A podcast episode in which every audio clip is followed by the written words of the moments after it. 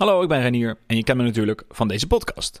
En ik ben een nieuw platform gestart waarop ik mijn kennis en ervaring over productiviteit en vooral ook over productiviteit op de Mac en de iPad deel met iedereen die het wil lezen en horen en zien. Het platform heet Minder maar Beter en je kunt het dus ook vinden op mindermaarbeter.nl.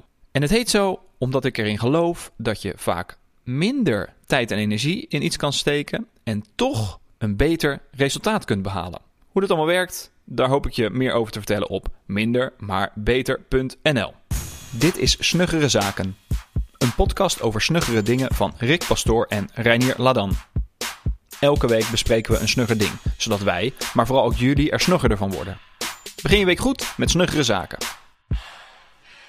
Hey Rick. Hey Renier. Learning from the Feynman techniek heet het stuk dat ik graag met je wil bespreken. En dat is geschreven door Evernote. Het is een, uh, ja, er staat geen auteur bij. Het is gewoon een, uh, een stukje om Evernote te promoten. Nou, prima. We hebben Evernote zegt, Bear is ook een mooie notitie-app. Of uh, Microsoft Note of zo. Ja, of gooi het in, in Ulysses of tekstbestanden. Ook hartstikke mooi. Jij bent gewoon nog helemaal in de content, uh, content marketing ben je gewoon uh, door, door verleid. Ja, ja, maar zit jij eigenlijk nog in Evernote? Jij was wel een grote Evernote gebruiker. Ik zit nog in Evernote. Ah, ja, okay. ik zit nog steeds in Evernote. En ook nog in Rome. Hm. En, en ook nog in, ik zit ook nog in Notion. En ik heb ook nog een papieren boekje. Dus het is compleet, compleet chaos. Mooi, mooi. Mooi inkijkje Ik ben nog steeds ook boos over. In de chaos ja, van ik ben Pastoor. nog steeds boos over. Ja. ja, maar daar gaan we het nu niet over hebben. Nee, nee, nee. Het is geen chaos. Oké. Okay. Het, boos. het stuk begint...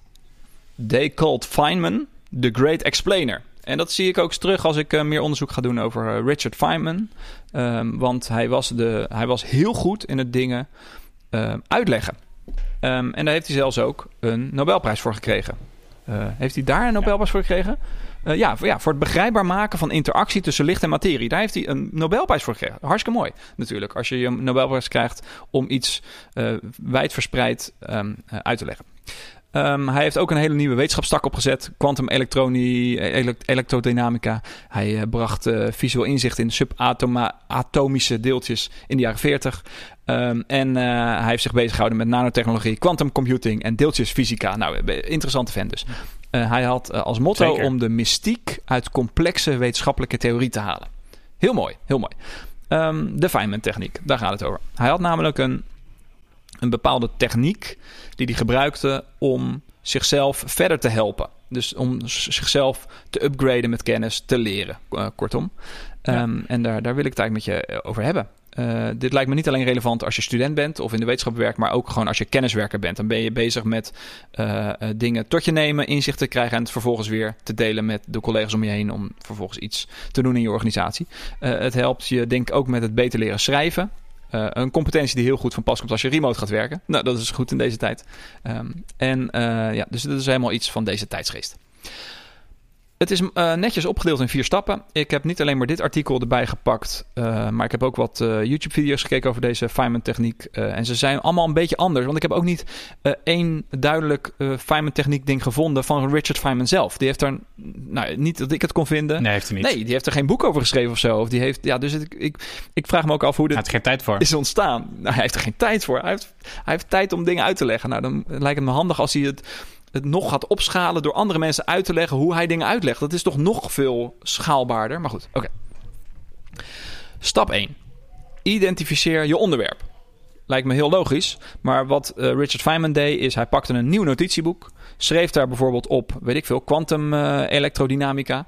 Uh, en ging daar vervolgens in bijhouden wat hij allemaal wist over dat onderwerp. Ik weet ook niet hoe lang hij daarover deed. Is dat een sessie dat hij dat in twee dagen helemaal zijn, zijn hoofd leeg gooide? Of was dat gewoon in tijdsbestek van een jaar dat hij dingen tegenkwam en het erin? Nou, ik denk dat je dat ook wel een beetje je eigen kan maken. Uh, ik pas dit ook wel toe aan onderwerpen. Ik heb in, in mijn notitie-app uh, heb ik dan per onderwerp waar ik dingen over wil weten, heb ik gewoon een notitie staan. En daar hou ik gewoon dingen in bij als ik dat tegenkom. En dan schrijf ik dat daar, daarin.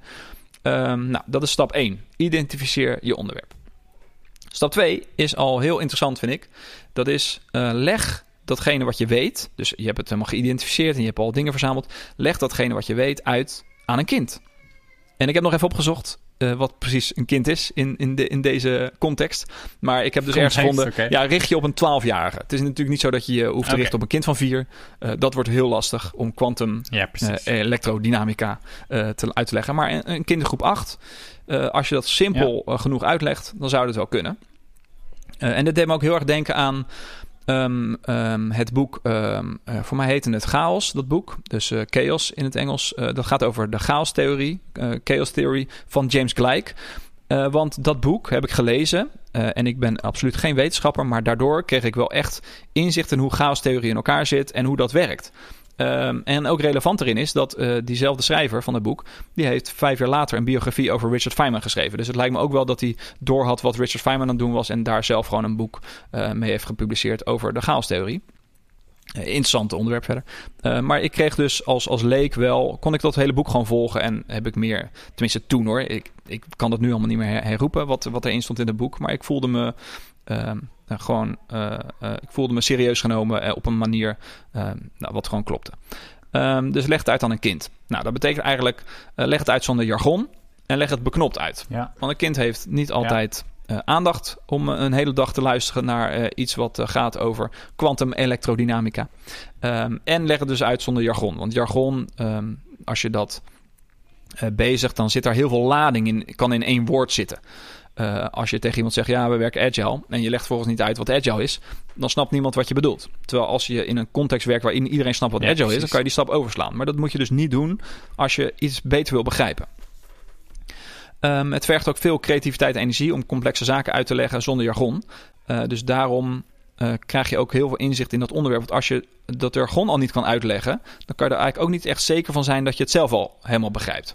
Dat is ook een, een onderdeel hiervan. Dus als je zelf niet goed kan uitleggen wat je denkt te begrijpen, dan begrijp je het eigenlijk niet goed. Dat is volgens deze, uh, ja, deze theorie. Ben jij hier wel eens mee bezig?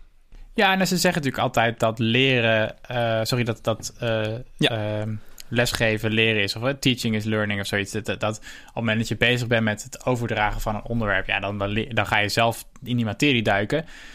En in die zin vind ik de waardevolle toevoeging dat hij dus die, dat gaat over plain terms. Als je, als je bijvoorbeeld in, in een bedrijfscontext een, een presentatie geeft, dan, dan zitten heel vaak woorden in die je als insider alleen begrijpt en voor de outsider helemaal niet zo uh, helder zijn. Um, ik heb nog niet zo letterlijk. Ik heb nooit zo letterlijk, zoals dat hier staat, zelf een onderwerp helemaal uitgeplozen en dan bedacht ik ga daar een presentatie over geven. Maar ik snap nu wel beter waarom eigenlijk doe je natuurlijk dit op school, doe je dit. Dan word je gevraagd om een, een, een uh, te houden over een onderwerp. En dan moet je een verhaal houden over iets. Nou, dat is allemaal niet zo heel hoogdravend natuurlijk. Maar dat, uh, ik, vind eigenlijk, eigenlijk is het wel interessant dat we dat later niet meer doen. Ja, ja, ja ik, ik, het is goed dat je dit allemaal zegt. Want het herinnerde mij aan hoe, hoe ik op dit stuk kwam. Ik heb ooit een keertje opgeschreven: um, schrijven is nadenken. En daar ging ik laatst een keer op zoeken. En toen kwam ik Ehm, via die uitspraak uh, op dit artikel. Want ik kon niet echt meer de bron vinden van die uitspraak. Terwijl toen ik dat las, echt jaren geleden, is dat zo in me gaan zitten dat ik daarvan overtuigd ben. Dat als je gaat schrijven, dan, dan is dat nadenken. Net als wat jij zegt, uh, lesgeven is leren. Dat is eigenlijk voor mij uh, dezelfde kant van de medaille. Um, want dat doet hij hier ook. Dus je, je bent niet alleen maar een boek aan het lezen. maar als je dat boek hebt gelezen, dan heeft het eigenlijk alleen maar waarde als je het ook weer kan vertellen aan iemand anders. Dan pas weet je zeker of je het wel goed hebt begrepen. Um, ja. Nou, dat is dus stap 2. Uh, eh, leer het aan een kind. Stap 3 is identificeer je knowledge gaps, zoals hij dat noemt. Dus de, de gaten die zitten in datgene wat je, wat je al begrijpt. En dus ga op zoek naar de dingen die je nog niet begrijpt. Um, door de zaken te hebben opgeschreven en je te verdiepen in hoe je het onderwerp aan een kind uitlegt, ontstaat er uh, kennis over welke kennis je mist. Dat is eigenlijk waar het om, dus om gaat. Ja, hier kom je toe aan het echte leren van nieuwe onderwerpen. Dit is, dit is waar de, ja, de, de echte waarde in zit, volgens uh, de schrijver van dit artikel in ieder geval. Um, en daar moet je induiken. Anders kun je het nooit goed uitleggen. Het is dus wel een beetje raar om dit in stap 3 te zetten.